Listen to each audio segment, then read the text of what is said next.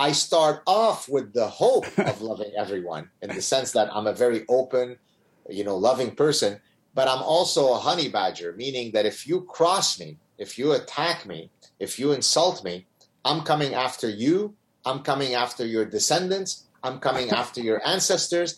That's just part of the honey badger mentality. Amazing.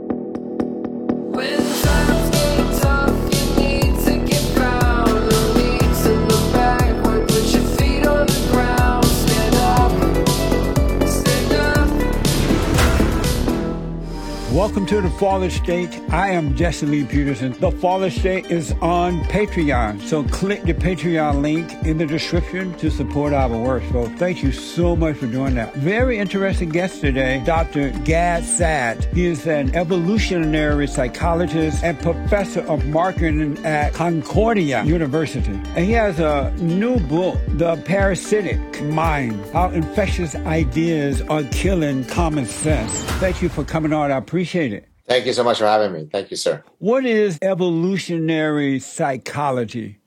Right. So, in the same way that we could use evolution to explain why flowers look the way they do or why an animal has particular traits, we can use evolution to study things that have evolved within the human condition. Now, most people are perfectly happy to understand that the reason why we have opposable thumbs is due to some evolutionary reason. But a lot of people get very nervous when you then say that which happens above the neck, meaning the thing that defines your personhood, which is your human mind. Right. That too doesn't come from mysterious places. It comes from evolution. So, evolutionary psychology is the application of evolutionary theory to understand the human condition. Why are we romantically jealous? Why do we love our children more than random children? Uh, how do you explain altruism? How do you explain genocide? So everything that defines the human condition can be viewed through an evolutionary lens, and so that's what an evolutionary psychologist does. The parasitic mind, you says that how infectious ideas are killing common sense. So at one time, there were more people who had common sense, right? right. Right. Uh, so basically, I, I argue in the book that I have faced uh, two great wars in my life. The first great war was growing up in Lebanon. Uh, we were part of the last Lebanese Jews that had steadfastly refused to leave Lebanon, and uh, we didn't. We were happy in Lebanon until it was no longer feasible to be Jewish in Lebanon, and we had to escape. Otherwise, we would be killed. The second great war that I faced, which speaks to your question, is the great war on reason, on common sense, on logic, on science that I've experienced as a professor of almost 30 years uh, you know, you would think that universities are bastions of logic and reason and common sense. Now, some departments are, but others are almost defined by how far they are removed from reason. Yeah. And so, I basically, in the book, what I do is I recount the story of all of these, what I call idea pathogens, dreadful ideas, how they were founded in the university setting, and how now they've escaped from the university setting and now they infect our politics, Hollywood, journalism, uh, HR departments. These these bad ideas are now everywhere. So, can you define common sense for me? Well, common sense is something that your otherwise lying eyes would know to be true, right? So, for example, uh, the idea that a nation should have secure borders would be something that any commonsensical person would say, yeah, of course I believe that. Right. But in today's world, if you are, quote, a progressive, that's racist. Common sense would be that only women menstruate. Today, that is transphobic. It's also sometimes boys who menstruate. Common sense is that only women bear children. That turns out to be false according to progressivism. It's sometimes boys, sometimes girls who bear children. So common sense is whatever allows you to navigate through through the world through your senses that you know to be true. So you're born with common sense, but once you're educated, now you lose the common sense. Am I right? Well, it depends in which fields you are educated. So, uh, you know, I'm housed in a business school. Uh, so the business school and the engineering school have been less parasitized by these imbecilic ideas because we are coupled to the real world, right? You cannot build a bridge using postmodernist physics because the bridge will collapse. you cannot build a model of consumer choice in the economy using postmodernist mathematics because the model won't be able to predict anything. So, some fields, because there's a feedback loop tied to reality, they don't permit as much for this stupidity to, to flourish. But in other disciplines, in the social sciences and the humanities, you have complete lunacy being taught to generations of students. Not only is it poisoning their minds, it's a waste of time for everybody. And the hardworking parents who are spending $80,000 a year on tuition are really not going to get a return on their investments. So, is that deliberate? Are they deliberately trying to turn the kids away from common sense to craziness? I mean, it depends on the idea pathogen. And at some point, maybe it might be worthwhile for us to discuss what they are. Postmodernism is an idea pathogen. We can discuss it. Militant feminism uh, is another one. Cultural relativism is another one. Some of them are deliberate, right? So, for example, a lot of the progressive ideology seeks to make incoming students hate the West, right? Yeah. You, you are progressive if you think that you know the US is a disgusting racist transphobic islamophobic country but part of the idea pathogens is actually was not deliberate it, it actually started with a noble cause and then it metamorphosized into stupidity. So let me give you a concrete example. Take, for example, equity feminism. Equity feminism is a great idea. It basically says that men and women should be treated under the equally under the law. And I think most people watching this show would say, yeah, of course, I subscribe to that. Men and women should be equal. Militant feminism, though, then pushes the idea much further. It says that in the service of trying to create equality in this, between the sexes, we have to argue that men and women are indistinguishable from each other. Well, hmm. that's nonsense, right? right? So, in the service of an original goal that everybody would, would, would agree with, we end up murdering the truth. We end up raping the truth in the, per, in, the, in the pursuit of that goal. And I always remind people we can chew gum and walk at the same time. We can be, we can be for all sorts of noble goals without ever sacrificing truth at the altar. Amazing. So you were you've been a professor for 25 years, but you 27. 27. Amazing. Long time. You were Jewish who lived in Lebanon at one time. That's right. Were you were you born there? I was born there, uh, born there in 1964. Uh, my whole family is Lebanese. We've always been in that region since time immemorial. Uh, uh some of my grandparents were from Syria, which is just the neighboring country to Lebanon. Uh, we, so we're what's called Mizrahi Jews. Mizrahi Jews are the Jews that are Arabic speaking Jews from the region, right? So Algerian Jews, Egyptian Jews, Iraqi Jews, Yemeni Jews, Lebanese Jews. So these are completely uh, Arabized Jews, right? Our culture is Arabic. We, our mother tongue is Arabic. Our food is Arabic. Our music is Arabic, but we happen to be Jewish. And so I was part, when I say I, I mean my family. I was a kid. I was only 11 years old when we left. I was part of the last group of Jews that had refused to leave Lebanon. My parents were well entrenched within Lebanese society. But then when the civil war broke out, it really became impossible to be Jewish because there was a long list of militia groups, one rougher than the next, who weren't very keen on having Jews being around.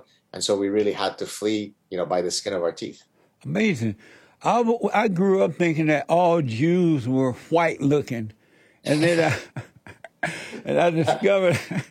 that's that's what I that's what I that's what I always joke with people whenever they come after me. I tell them, "Hey, you better be careful I am a Jew of color and I outrank you in victimology poker. Don't tell me your sob story about growing up in the hood in Detroit because my victimology story is going to squash you. And believe it or not, uh, Mr. Peterson, they usually run away because, as grotesque as it is, for most people, they no longer debate you on the substance of your ideas. They debate you on whether you score higher than them on victimology. If you're bigger on the victimology, you win. That's right.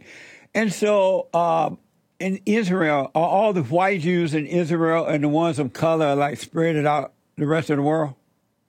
Uh, I mean, in Israel, you have both the, the indigenous Jews, the Jews, you know, the, the, the Mizrahi Jews, but you also have a lot of Ashkenazi Jews who were not in Israel, right? They came from after World War II from, you know, Central Europe and Eastern Europe. Those are the ones that you would consider to be a lot more Caucasian. I, I think you have a mix of both. But interestingly, to show you that racism exists across all peoples of all colors, regrettably. Uh, even within Israel, you have racism towards, quote, Jews of color, the Arabic Jews, the Indian Jews, the Yemeni Jews. the, the Ashkenazi Jews will look at them as the so-called, you know, lower folks. Uh, I mean, not always, but that's been the general story. By the way, when I used when I was when I used to be a soccer player, I used to be uh, called. Uh, it's a very pejorative word. I won't repeat the whole word, but it's. I used to be called sand the N word because because the the Arabic folks, the, the Jews of color and the Arabic folks, that's what people would, would call us sand N word. So there you have it. Amazing. And so in in uh, Israel right now, they have black Jews that they found somewhere. Yeah, so those are. I'm sorry. Go ahead. No, go ahead. Um, those are what, and then I'll finish mine. Yeah, those those are typically eh, the ones that I think you're talking about. They're called Falasha Jews. They're from Ethiopia. Yes. And and uh, I remember one time I was uh, uh, at my nephew's uh, high school graduation. This beautiful, he, he went to a Jewish high school, and this beautiful, distinguished looking Ethiopian girl was walking uh, the procession of the graduation. And so I wanted to kind of sense what my parents' reaction would be if I asked them the following question. I said to them, Hey, mom, dad, uh, this is many years ago, maybe 25, 30 years ago, before, way before I was married. Uh, I said that if I brought home a a black girl, uh, would that be okay with you? They said, is she Jewish? I said, okay, she's Jewish. They said, we don't care. So it shows you how people create different delineation. To them, they didn't give a damn about your skin color. As long as you were Jewish, you're good. You could be black, you could be purple, you could be white. It's all good as long as you're Jewish. That's amazing. How old were you when you left Lebanon? I was uh, 11 years old. I had just turned 11. Uh, so about two weeks after I turned 11, we got out of there. And I, I tell you, I mean, I discussed this uh, in some detail in chapter one of the Parasitic Mind.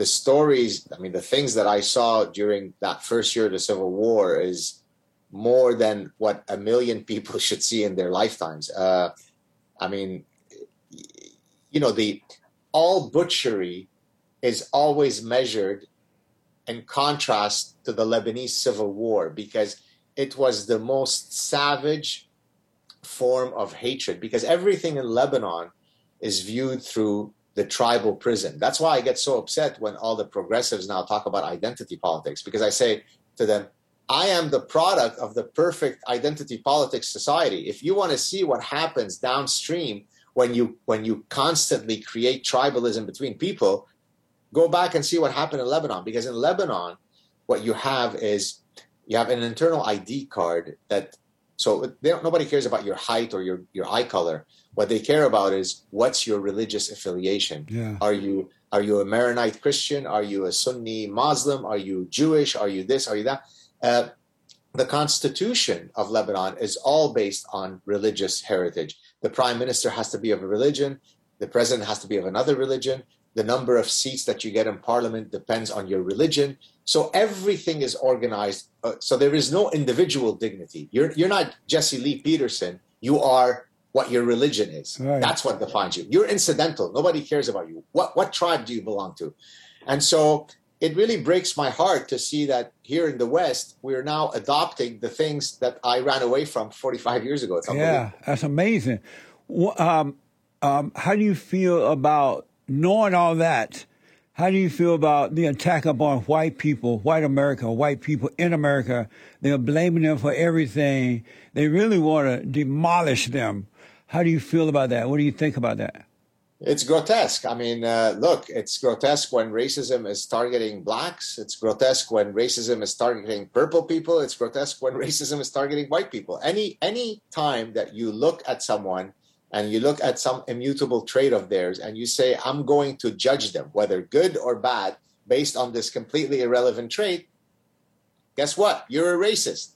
So I despise the idea when people do this uh, magical trick where they say, oh no, but, but you know, uh, people can't be racist against whites because whites hold the power. Nonsense, right? I mean, there are racist black people, there are racist white people. So I detest this and, and, again i say progressive because you see it on university campuses where i live yeah. Uh, you have these seminars you know how to detoxify yourself of your whiteness uh, yoga to get rid of your whiteness, seminar on. I mean, I said, how is this tolerated? Imagine if we replaced the word white with black, we would have a civil war. Yeah. But as long as you're tackling the hapless white, then it's okay. Amazing. And so, what religion is a religion is a purple person? Say again. You said we have purple people, we have black people, we have white people. What, what religion is a purple person? I don't know. Maybe they're atheists. Who knows?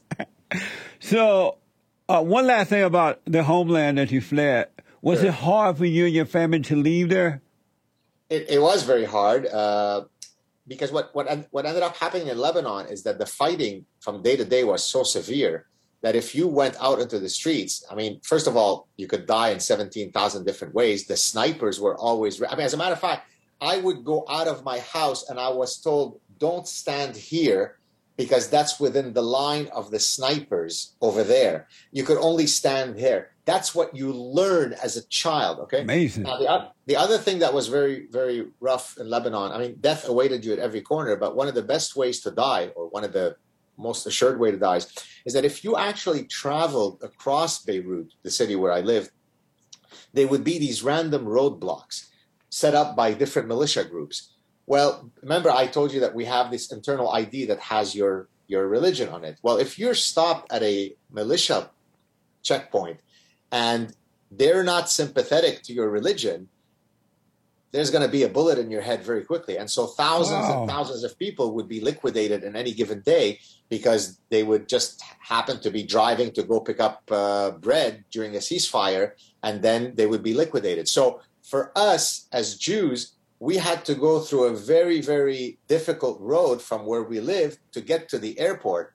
As a matter of fact, this might sh- shock your audience. We hired Palestinian militiamen, PLO, at the time, PLO stands for Palestinian Liberation Organization.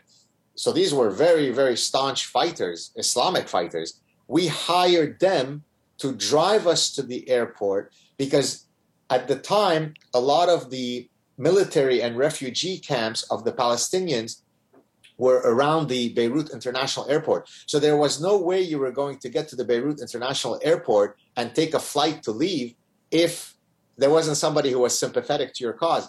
Now, of course, if you're hiring PLO militia to take the Jews out of Lebanon, you don't know if they're going to take your money, drive you to a ditch, Right. put a bullet in your head, and say, What a bunch of suckers, we just got their money. So imagine us being taken by these guys, not knowing if they're going to kill us the next second or if they're actually going to be honorable.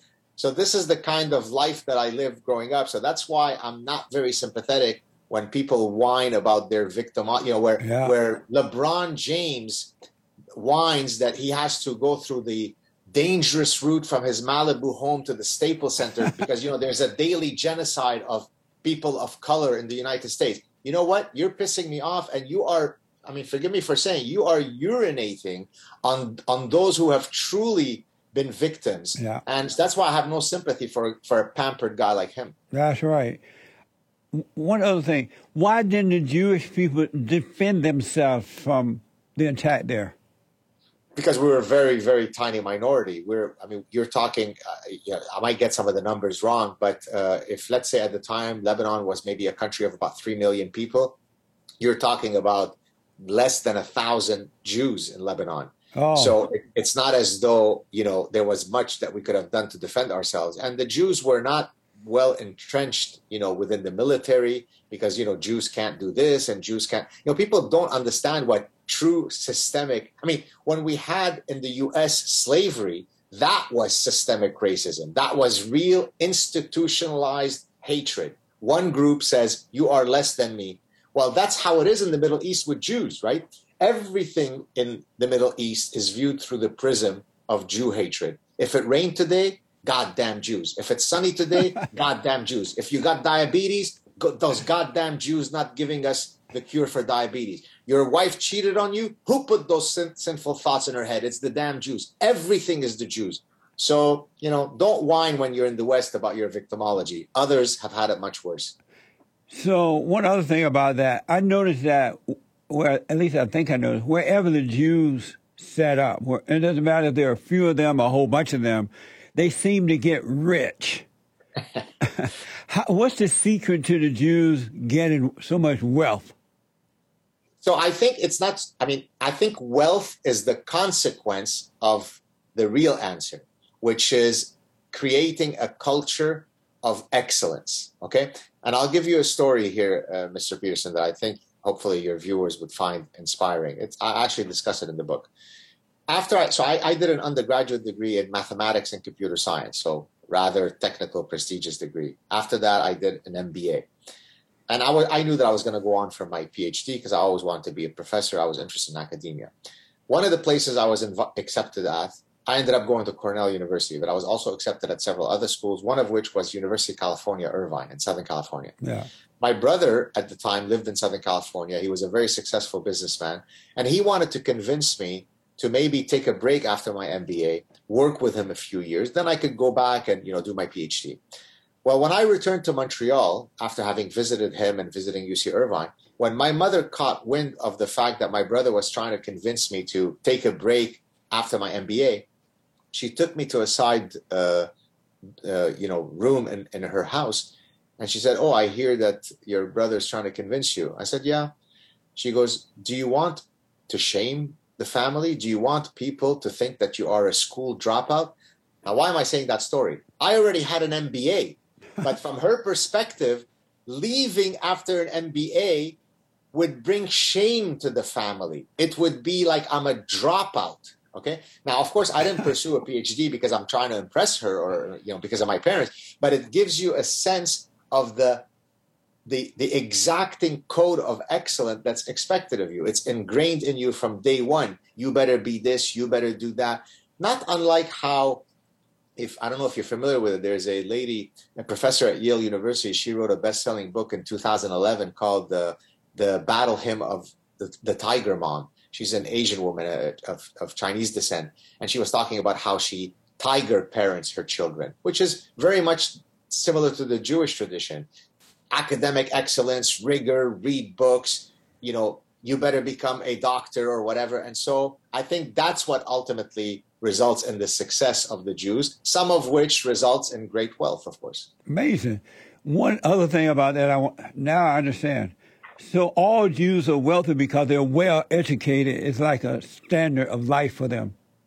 I mean, not, I mean, of course, there are Jews who've made it big and who are not uh, necessarily, you know, they don't have PhDs and MDs right. and so on. But but there's this there's this constant reminder coming from your culture, from your family, from all the points around you that it is incumbent on you to succeed. You have to do well in life. It's important to be educated. It's important to honor right. your family name. And that I think also comes, at least speaking for me, not for all Jews, being from the Middle East, we also have a culture of honor and shame, right? So it's very important to save face. It's very important to have honor, to oh. walk ah. dignified, to not be shamed. So you don't want to fail because then shame brings.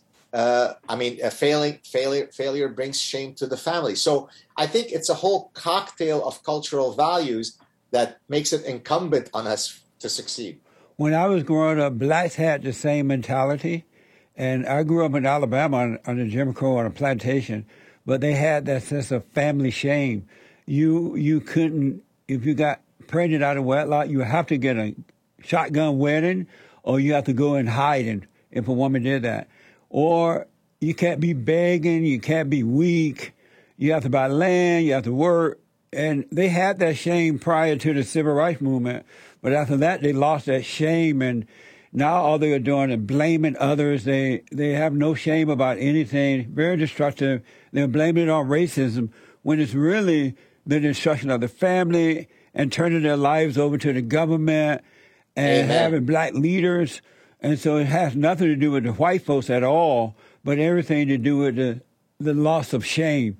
No no res- self dignity or respect how do you I, I'm, I'm i'm so delighted to hear you say that it's as if i'm sitting next to larry elder who i think says the exact same things that you do right i mean he i remember the first time that i discovered uh, elder it was he was talking about his dad and and and it's exactly what you're just describing about your experience in Alabama, right? It's Yeah. it's a dignified man. I'm going to do whatever I need to do, right? He always says, "You get out of life what you put into it." Yeah. That- that- that's dignified. That's walking tall, right? In Arabic, you say it's having sharaf. Sharaf means you have a strong personhood. Yeah. So let me ask you a question, if I may. Yeah. What explains the fact, if I'm speaking about the black community, that you have folks like you, Larry Elder, and you know people with great sense of honor and, and integrity, and yet so many others that are parasitized by the victimology bug. What what explains whether you fall on this side or that side of the divide? Well, we most most of the blacks who who think as I do and work hard and don't blame, they grew up with fathers and grandfathers and grandmothers, and that Boom. made the difference because the fathers and grandmother and grandfathers, even the, the mothers and grandma, wouldn't put up with the crap. They wouldn't accept you for being weak, and they they taught you that at 18 as a male you got to leave home, but they prepared us to work if they want to go to school, go to school, but to take care of yourself. And I've never looked back. When I left at 18, I never looked back because they had taught me how to save my money, and buy home, buy land, and, and respect others and never wimp and blame. So I've always had that because my father and my grandfather and my grandmothers were that way. They didn't allow it, as well as my mother. They just So didn't allow it. So you're you're so in, in that sense you're exactly right that what what I was telling about my mother is exactly the same story that you're saying in Yeah. a different context. So it shows what it means to have strong parental influence. You know, here's here's another stat that you might find interesting. You know what's one of the biggest predictors of your children succeeding? It's how many books there are in your parents' home. So right now in the in this in the in my study where I'm sitting, my entire study is filled with my personal library and i always joke with my children i tell them you are destined to be successful because if you only read all the books that are in this library Yeah. you're going to be the most educated people walking the face of the earth That's Just right. Simple as that. But that's what makes it different today. So blacks are, uh, they destroyed the family. They put other people over them, like Jesse Jackson and all those people. They started to rely on the government, so they took the father out of the home, and it's just been downhill ever since. I want to ask one other thing about the Jews. I think. So some people believe that what's happening in America today is the fault of the Jews, that they own the media, they own everything, and that they don't want a war to go up around America because they want to change the way America is. They control the media because they own the media. Are all those things true? No, is is, is Fox owned by Jews? It- it- look, uh, I think that it is. I think what ends up happening is that because the Jews are very few in numbers, and yet they wield such influence, it becomes easy to construe them as scheming and diabolical, right? Yeah. I mean, I'll give you an, I'll give you a very concrete example. I mean, and, and again, I, I I know all about the psychology of anti-Semitism because I've lived it in such profound personal ways, right? So let me give you an example that's that's not a that's not a manifestation of anti-Semitism, but it, it speaks to the point that you're asking. I've appeared on the Joe Rogan show many times. He's a, he's a very good friend of mine. He's certainly not anti-Semitic in the least bit. On one of the shows, I had asked him to estimate how many Jews do you think there are in the world, Joe? And maybe I don't want to put you on the spot, Mr. Peterson, but do you mind if I ask you that same question? I don't mind, but I have no idea at all. I have not Can you give me the biggest? Give me, give me the first guess that comes to mind. Just give me whatever number you want. Oh, okay. Around the world. Around the world, how many Jews are walking the earth? Uh, Don't worry, I won't embarrass you. five hundred thousand or so. Okay, well that that that's the opposite of what I was expecting you to say. so usually, what people say is that they greatly overestimate the number. So I, so in the case of Joe Rogan, he said, "Oh, how many Jews? I'm going to go with about a billion. Then I said, "Okay, is that your final number?" He said, "Okay, no, no, no, 500 million. I said, "Is that your final number?" He said, "Yes, 500 million. I said, "Well, fasten your seatbelt. There are 14 million Jews in the world." So then he didn't believe me. He tells his producer, his name is Jamie. He goes, "Jamie, I don't believe that BS. check it, check it." And then he checks it, and it comes back. He goes, "God damn, you're right." Now, why am I saying all this? Because most people greatly overestimate how many Jews there are because how come those bastards are leading Hollywood and leading Nobel Prize winners? And the, well, that's what we talked about earlier. Yeah. It's because we work super hard. is because from the day we come out of the womb, we're expected to be Nobel Prize winners. So we end up having an overabundance of success compared to our very small numbers. Yeah. And so that then causes, right? Remember, the Bible has one of the ten deadly sin, or one of the ten commandments: don't covet, right? Yeah. Or in the or the the seven deadly sins, one of them is envy. So what ends up happening is I look at the Jew over there. God damn, why is he so successful? He must be diabolical. There must be something satanic that they are so. And so that's how you create the anti Semitic tropes. Are the Jews controlling the banks? Are they controlling the media? We're not controlling anything. We work hard. Some of us become successful, others don't. There is no global Jewish conspiracy. At least if there is, nobody's invited me to it. I started to say five million, but I don't see many Jews. If I do, I don't recognize them, so I don't know. um, I want to. Ask, so, are you a religious Jew? I'm not. Uh, so I'm, you know, being Jewish is truly a multifactorial construct. So you can say Jewish and that do you practice Judaism, but it's also being Jewish is a ethnicity. It's a shared historical heritage with a lineage of almost six thousand years. It's shared misery through years of anti-Semitism. So I could be very Jewish in my identity as I am without in the least bit, you know, believing in the practice of the religion of Judaism. So for example, I don't believe that if we eat a juicy uh, pulled pork sandwich, uh, God is going to send us to whatever, he's going to punish us. So to me, I think I can being Jewish is part of my identity, having green eyes is part of my identity, but it doesn't define me. What really defines me is the totality of my qualities and my faults. I, I want people to judge me on who Gad Saad is rather than whether I'm Jewish or that. So, but to answer your question, no, I'm not very religious. And so, do you believe in God at all? Uh, if it's God in the sense of how most people view it, no. A personal God, no. A guy who's a, a granddaddy who is, uh, you know, controlling things, no. I, I I'm going to answer this not to be coy or to be evasive. I think that there are majestic, divine things for us to experience that don't require a supernatural cause. You, you see what I'm saying? I can go to the Grand Canyon and experience the majesty of nature and it, I don't have to pin it on God. I could meet Jesse Lee Peterson. We could become friends and become buddies, and uh, and I could love him, and I don't have to care about God. In other words, I see divinity in the world without it being couched in the language of monotheism, right? That there is some kind of God. So. In that sense, then I would have to say I don't believe in God, although I do believe in the divinity of life. Where do you get your values from, if not from God?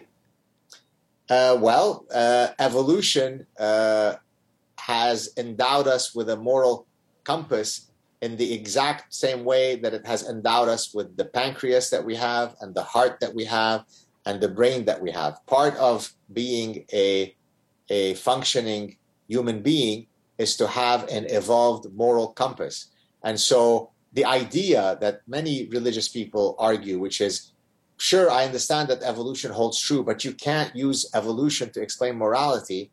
That's simply not true. There's there have been countless books, countless scientific studies published by innumerably brilliant scientists that offer very compelling reasons why human beings should be moral, and none of those reasons have anything to do with God. Now, if it makes you, if it gives you solace to and, and comfort to believe that there must be some ultimate moral arbiter called God, more power to you. That's no problem. But I don't think that you need God to be moral. As a matter of fact, I think it it violates the beauty of being moral if you are moral because of God. I am a good person irrespective of whether God is there or not. I'm not a good person because God dictated for me to be. So, so therefore I'm truly pure in that sense. And what is good about you? What is good about me? Well, it's you're you're asking me to brag about myself. Uh, okay, well, it, if the people don't mind that I speak of myself, since you asked, uh, I think I'm a very pure person, maybe even maladaptively pure, maybe too pure. I'm very I'm very honest. I'm I don't do BS. That's by the way harmed my career because as you know, if you are a straight talker in all situations, people get offended. Now that doesn't I'm not I'm not impolite, but I call it like it is. That's why I have become a famous professor because I don't play all the the BS games. I don't play the politically correct game. I call it like it is. If I think that Islam has a problem with violence, I call it as it is. I don't care about your hurt feelings because the truth is more important than your hurt feelings. So I think probably the quality that I am most proud of is the fact that I walk tall, dignified, even though I'm not a tall person, I walk tall, dignified, and protected by the truth. Amazing. In your book, you said, "Oh, let me ask: Do you love all people?" Uh, I don't love pedophiles. I don't like. I don't love anti-Semites. I don't love defamers. I have a. I have a group of defamers right now, headed by literally a white supremacist who've been coming after me. I simply can't believe that such evil exists. So no, I'm not Jesus Christ. I'm not turn your cheek, your other cheek. I'm not love all people. I start off with the hope of loving everyone in the sense that I'm a very open, you know, loving person, but I'm also a honey badger, meaning that if you cross me, if you attack me, if you insult me, I'm coming after you, I'm coming after your descendants, I'm coming after your ancestors. That's just part of the honey badger mentality. What Amazing. I, I love all, as a Christian, I love all people. I hate no one and I'll deal with people, but I don't I don't uh, take it personal. I know that because they have not returned to the Father, been born of God, they don't yes. have love, so they can't help themselves. But yet, I deal with them straight up. But you never feel uh, hatred towards someone who's been vicious or hurt a child or raped five women. You, you don't feel hate in your heart for them? Not at all, because I realize that they they have fallen away from God and right. Satan, Satan is their daddy, and Satan is influencing them to do it. They think that you're, they're, they're a better man than me because when I see that, I have hate in my heart. So maybe yeah. I need to learn from you. Well, God said that if we don't love all, we love none, and this right. simply means don't hate. Um, what is a, a man? By man, you mean literally male, or do you mean man as in mankind? Man, yeah. What is a male who is supposed to be a man? Uh, someone who, uh, well, certainly uh, has personal agency. So we were talking earlier about uh, victimology. Those people who always blame others for their failings are not men, yeah. right? A man, again, to not to keep using that euphemism, but uh, walking tall is a man. It's someone who is dignified. Any job that you do, whether you're a bus driver or you're cleaning latrines or you're a neurosurgeon, you walk tall. You're proud of what you do. You do it to the best of your abilities. That's a man. So again, it's the concept in Arabic of sharaf, strong personhood, integrity, honor. Uh, you know, making sure you never shame yourself. Look, I'll tell you a quick story. People tell me, why do you take on all these personal and professional risks to be so outspoken? You know, you've got a great career as a professor. You don't need to take on all those extra burdens and pressures. And I always tell, because this is going to answer your question about what it is to be a man, I always tell them that at the end of the night, when I go to sleep and I put my head on the pillow, in order for me not to have insomnia, I need to feel that I was true to myself. I was true to truth. I never walked away yeah. from an opportunity to better the world. I was never cowardly if I were to be cowardly, I wouldn't be able to sleep at night because I would hate myself. I would feel as though I'm a fraud. And so I think if you live life with that kind of dignified attitude, yeah. that makes you a man. That's amazing.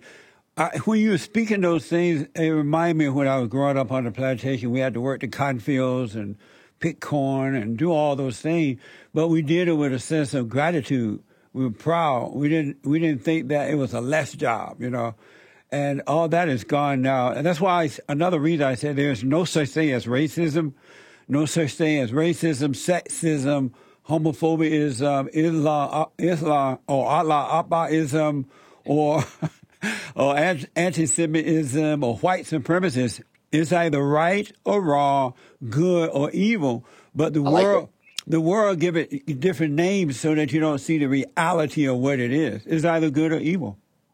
I, I, I agree. Listen, uh, eh, eh, this, by the way, if I may use some fancy professorial terms, what you just said is what's called in ethics, it's called deontological thinking. So there are two types of ethical systems. It's going to speak exactly to your point. Deontological statement is if I say the following it is never okay to lie. That's an absolute statement. A consequentialist ethical statement would be it's okay to lie if you're trying to spare someone's feelings, okay? So for some things, for some things it's okay to be consequentialist, right? I mean, if if you want to have a successful long-term marriage and your spouse tells you, "Do I look fat in those jeans, sweetie?" you better put on that consequentialist hat and lie if you have to. But when it, but when it comes to the truth, I, I should have been a Baptist preacher. Uh, uh, on the other, but but I don't think they go for Jewish Baptist preachers. But anyway, but but if you are talking about the defense of the truth, right, or those moral absolutes that we were talking about, then it's exactly what you're saying. There's right, there is wrong. There is no equivocating. Right. There is no temperance. Yeah. It's black or white. Yeah. Bingo. Amazing. So time is going by fast. I'm totally enjoying this conversation. So we do have to move a little faster. In your book, you said uh, your life ideas are freedom and truth. What is freedom and what is truth? Right. So, well, truth is what we've been talking about all this time. Uh, truth is that women menstruate, not men. Yeah. Truth, right? Truth is that there are innate sex differences between the two sexes, right? So there are certain truths that we can pursue, uh, unencumbered by political correctness, unencumbered by all the progressive nonsense. Uh, as a scientist, I wake up every day thinking that there are truths out there for me to discover. So my entire life's edifices is built on the pursuit of truth. Now, freedom, I mean it much more than just you know freedom of speech and so on. Although that is what I mean. And so I give examples in the book of other situations where freedom really mattered to me. And so let me give you an example from my soccer playing days. I used to be a very competitive soccer player, uh, heading to Europe to play professionally. Then I had a, a big injury. Well, I used to play what's called the number 10 position. The number 10 position is the playmaker. It's the player that typically has the most, it's like a point guard in, in basketball. It's the guy who distributes the ball, it's the guy who typically has the best skills. Well, part of being the playmaker is to have the freedom to move around the field looking for spaces to exploit. And so my brain functioned in this manner. I viewed the world as either free or not free. Now, when a coach would come along who would try to restrict my movement, he would say, okay, today you're playing a bit more on the left side of midfield, and you're going to have to track back and cover Jesse. That would put a constraint on me, and Yeah. therefore I was no longer free to create. And so for me, the concept of freedom is central to everything I do. It freedom of speech, freedom to do any research I want, freedom to publish in any journal I want, freedom to move around in the soccer field anywhere I want. So freedom and truth is everything. The rest is details. I love that. That makes sense. What is love?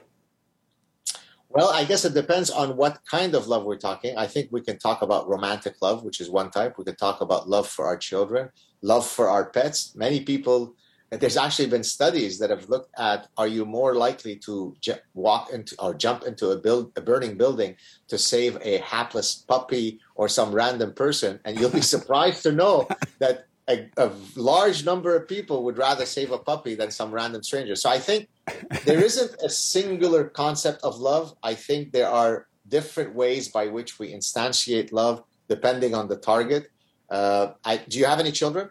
I do. Yeah. So would you not agree that maybe the way that you love your children is is uniquely different than the way you love your spouse?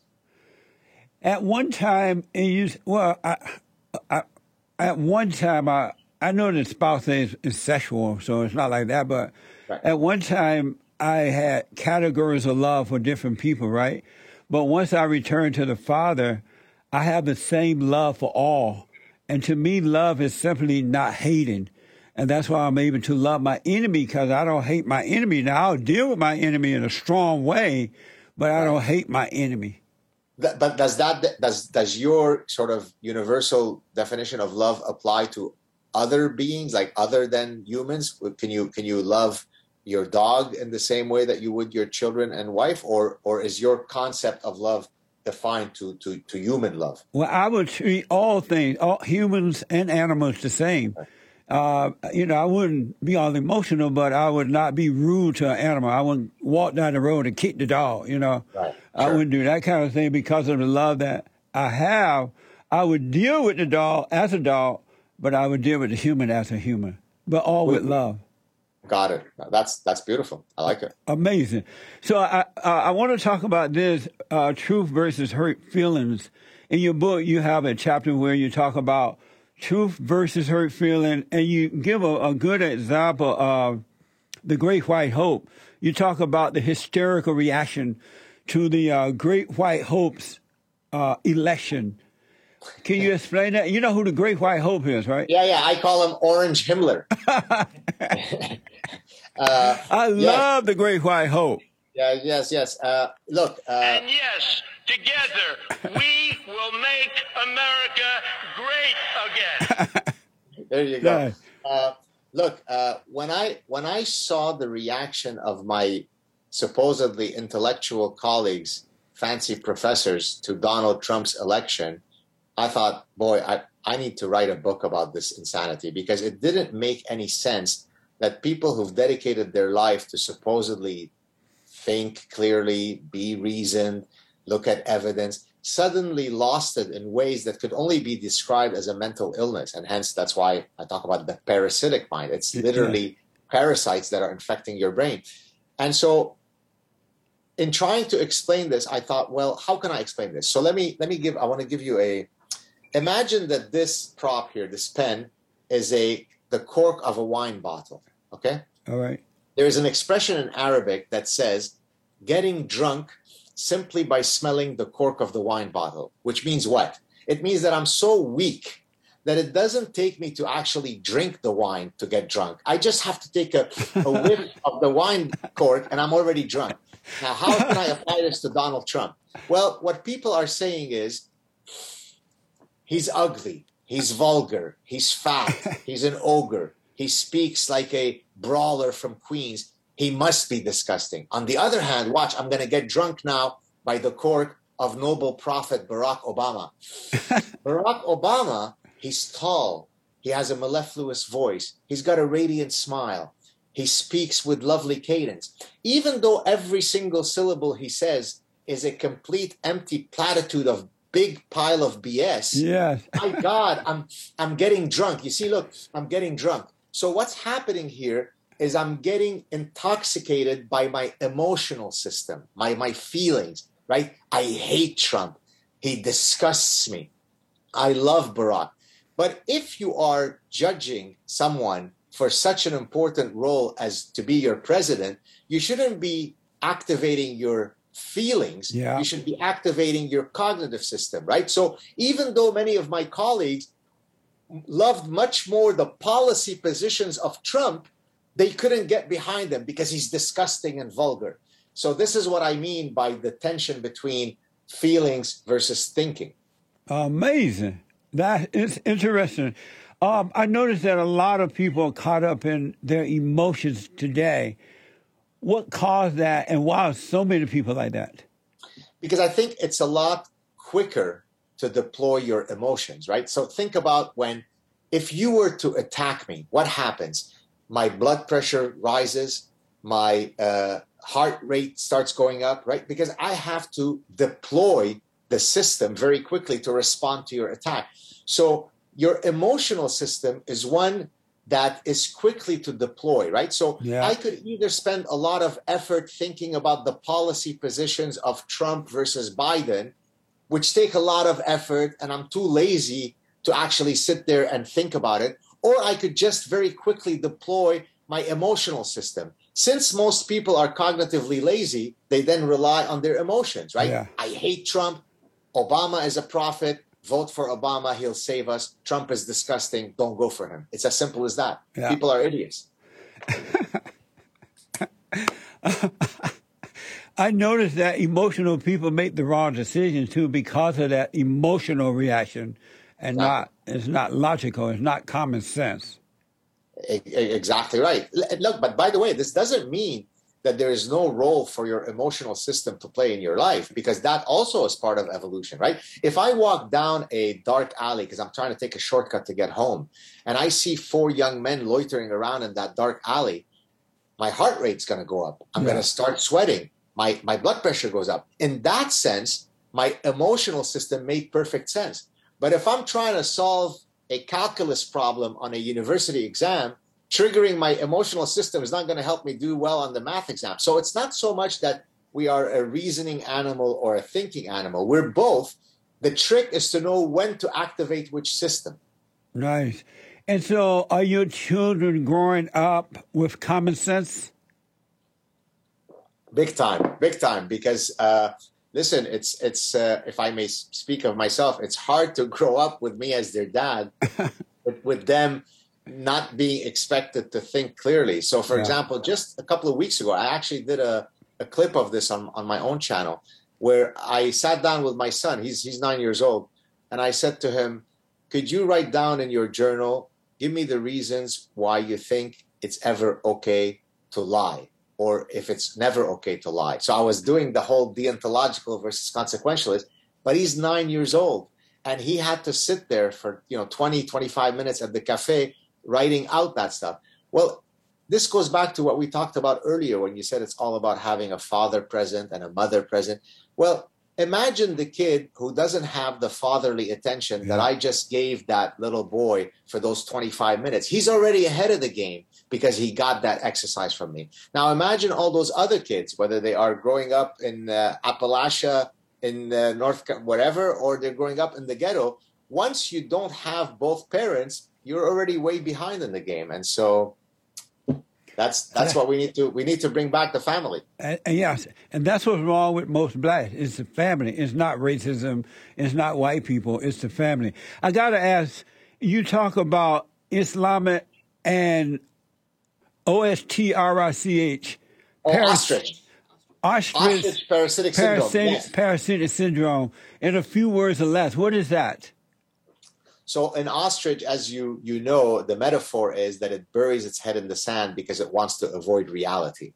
And so when I say ostrich parasitic syndrome, what I'm referring to is this uh, this malady of the human mind, whereby people refuse to accept things that are as clear as gravity. So, for example, if you have 37,000 terror attacks since 9/11 alone, I'm not exaggerating; those those are documented, those are listed. There have been over 37,000 terror attacks in over 70 countries since 9 11 alone, committed in the name of one religion. And then you go to Western folks and say, So, do you think that maybe the religion has anything to do with it? Which, by the way, in those 37,000 cases, the ones who committed the act will tell you on tape that they're doing it because of their religion. Then you get the Westerners who tell you, oh no, it's because of climate change. It's because of beard bullying. Yeah. It's be- it's because of lack of art exposure. If only we had sent those lovely Muslim people to go to the museum more, they wouldn't have blown us up in Yemen and in Paris. That's ostrich parasitic syndrome because it's saying no amount of evidence that I can show you can get you to see the reality as it is. That's a very dangerous way to navigate through life. That's amazing. I love the idea uh, that uh, topic on Islam and ostrich parasitic syndrome. It made so much sense. Um. I gotta ask. Uh, we talked. You said there's never a time to lie, right? Uh, to- well, it depends. Uh, Oh, if, okay. If your, if your spouse is asking you, "Do I look fat in those jeans?" Please lie. But how about if, let's say, you lived over in the country, Lebanon, and your child run into the house because someone was chasing your child to try to hurt it, hurt hurt him, and he hides under the bed, and the people break in and like, "Where's your son? I saw your son come in." You're No, gonna lie. lie and say he never Lie. came in. Oh, okay. Yeah, no, I would say lie. That so that that's that's exactly an example of consequentialist ethics, right? Because you're saying that it's okay to commit a lie in if the consequence is to save a child's life. Yeah. A lie is not as much of an infraction as to actually cause the child to die. So this is why I think that deontological, meaning never doing something, has to be reserved for the most extreme of cases. So, for example, when you are defending the truth with a capital T, you should never lie, right? You should always. That's why the scientific method is such a beautiful thing because if you are a truly honest scientist, you just pursue the science unencumbered by political correctness. If the data shows that men are superior on a task, I report it this way. If the data show that women are superior, I report it this way. I don't hide my data so I don't hurt somebody's feelings. Yes. Then you are being untruthful. I love that. You're absolutely right. University and, and postmodernism. What is that? Right. So postmodernism is a dreadful idea pathogen, which basically says that there are no universal truths. We are always shackled by subjectivity. We are always shackled by personal biases. So you could never say that something is true. Well, that's complete nonsense, right? Because it is absolutely true that on average, men are taller than women. Yeah. That, by, right? It is absolutely true that if I jump off the Empire State Building 100 times, I will come up with the same conclusion every 100, 100 times. I will die because there's a thing called gravity. Yeah. the idea that there is no universal truth that we can speak of is insane. I, I basically I had a I had a conversation once with a graduate student, a postmodernist. I discussed this in the book, where she wouldn't concede to me that only women bear children, and she wouldn't concede to me that the sun rises in the east and sets in the west because she wasn't willing to concede. What do you mean by east and west? Yeah. And what do you mean by the sun? That which you call the sun, I call dancing hyena.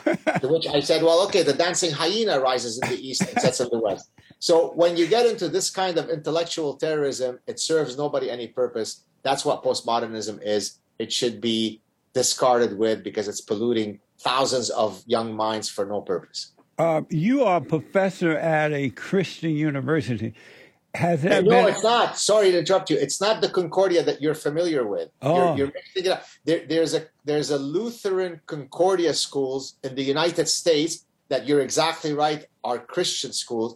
I'm I'm at Concordia University in Canada. It's a non-denominational. It's got nothing to do with those Christian schools. Oh, okay. Because I wonder how were you a Jewish teaching professor at? Oh no, I'm at a secular school. oh, okay. So I got to heat this up. I got to put you on the hot seat. Uh oh. Uh oh. Go for it. And I need you to answer these questions as quickly as possible. Okay. The hot seat. Are you a feminist?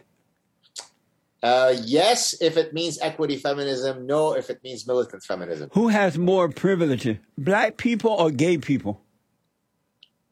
Uh, in today's victimology poker, maybe gay people. Uh, do you love white people? I love all people. I don't care about your skin color.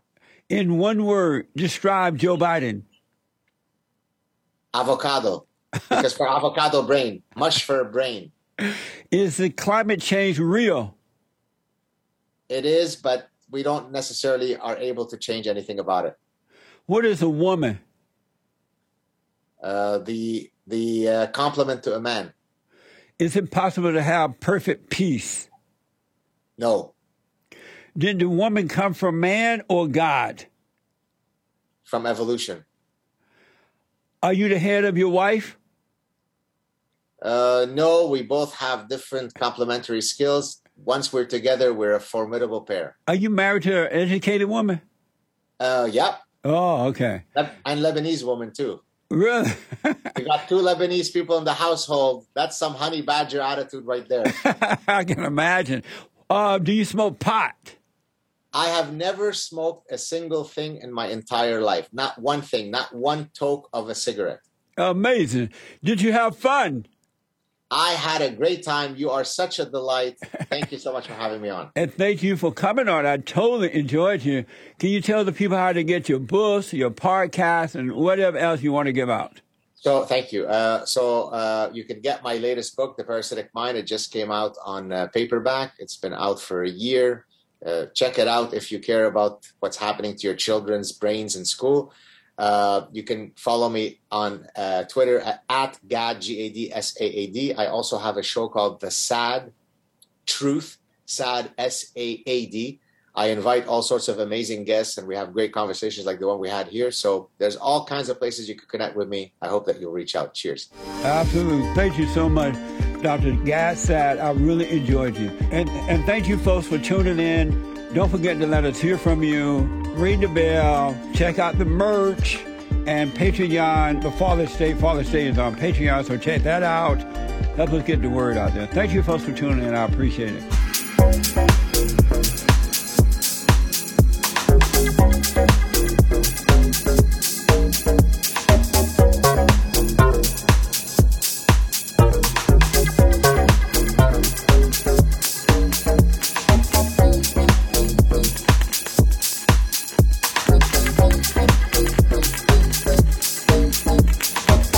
Thanks for watching The Fallen State. Don't forget to like, follow, subscribe.